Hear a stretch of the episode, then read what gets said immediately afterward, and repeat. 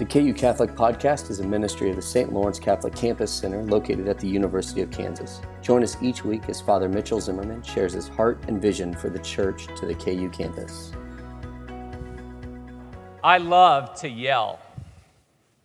God has given me a pretty strong voice, and I really enjoy using it. Unfortunately, in my profession, it's usually not very Christ like or helpful to yell at people. And so I save most of my yelling when I go to games. When I go to games, I pretty much just yell whatever I'm thinking without much filter whatsoever. Thankfully, I'm never thinking anything vulgar or obscene, so that never comes out of my mouth. But one of the things I'm finding myself yelling at football games that maybe I shouldn't yell is whenever I see a yellow penalty flag get thrown into the air by one of the referees, I instinctively yell, Cheaters! I guess it's kind of, my yell is a little bit of a prayer that that penalty is going to be on the other team, not on the Jayhawks. And when it is on the Jayhawks, I just turn around people around me and I was like, well, you can't win them all. I actually need somebody in my life that when my day starts to go to shreds and I deviate from my schedule that I've set up to honor God and to focus on the most important things in my life and to give a witness with my life. When that schedule starts to go to shreds, I need somebody to throw a penalty flag into my office and say, Cheater!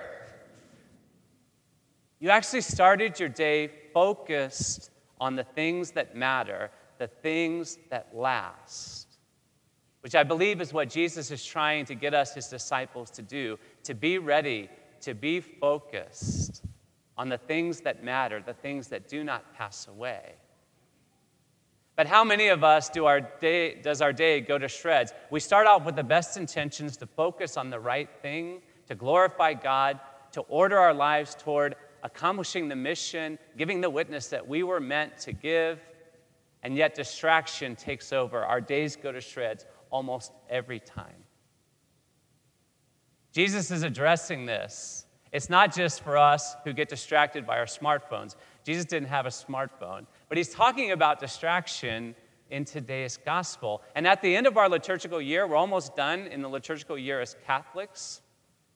The church is asking us to focus and to be ready for the four final things death, judgment, heaven, and hell. Now that sounds like a party, doesn't it? to focus on those four things. But Jesus wants his disciples always to be ready for those things. And he's saying, don't get distracted by everything else that's going on out there. St. Paul in the second reading was like, don't be a busybody, don't be a gossip, don't be in other people's business. Focus on yourself and your own mission. And there's no excuse, no matter what the crazy stuff is going on out there, there's not excuse, no excuse for us not accomplishing the purpose for which we were made. And so the church invites us to focus on these four last things. It doesn't sound like a party, but it's actually life giving and very freeing when we're able to avoid distraction and focus on these things death, death that has been entered into by Jesus and conquered by love. To know that we only are free to love to our fullest potential when we find something worth dying for, that we're intensely interested in the eternal and resurrected life that lies on the other side of death, we keep death daily before our eyes. It's okay, it's freeing and life giving us for us to think about death instead of avoiding it. Judgment, we might be tempted to think if Jesus comes back in the next five minutes, I am in deep trouble. But actually, no, as his disciples, we say, Lord, your kingdom come. Our song, psalm today was Lord, you come to rule the world with justice. And we actually pray, Lord, we want you to get more involved. Things are really messed up down here. We need you to visit us and set things right. So, Lord, come into our lives. Come quicker. Come sooner. Do more.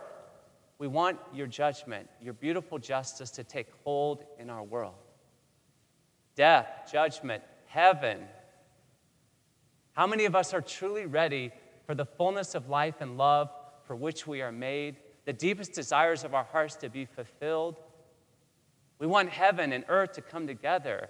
to be children of heaven, and to know that fullness in our lives. Hell, also a good thing to think about. The freedom that God gave us that makes us in his image and likeness, it's real and it matters.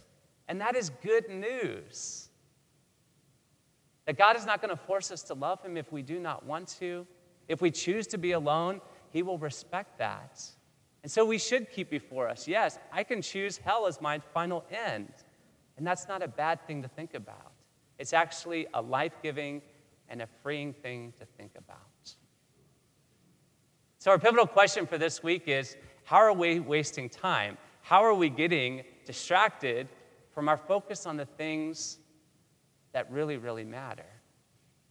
I know when my day goes to shreds, instead of following through on the plan that I had for using my time in the best possible way, I choose to do the easy things and to let myself be distracted. And I care way, way too much in my schedule about whether I'm making everybody happy, doing everything for everybody. And Jesus says, actually, this is one of the signs that you're wasting time instead of being focused on the right things if you're worried about being popular or what other people think.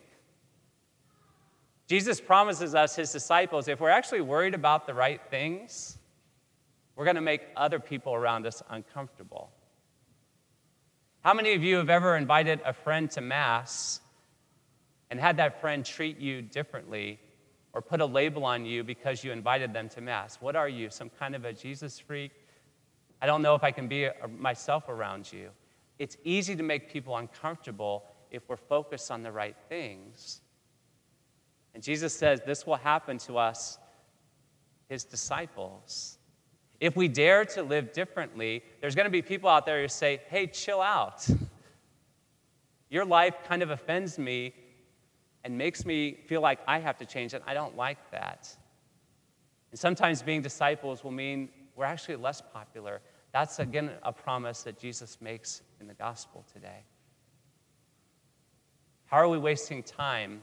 How do we allow our lives to flatten out and fail to focus on the things that are most freeing and most life giving, the things that the Lord directs us to, our church does at the end of our ordinary time. How are we wasting time? Thanks for listening to the KU Catholic Podcast. We hope you enjoyed this homily. Tune in next week for another episode. For more information about St. Lawrence Catholic Campus Center and what we offer, please go to kucatholic.org or come and visit our campus. We'd love to show you around.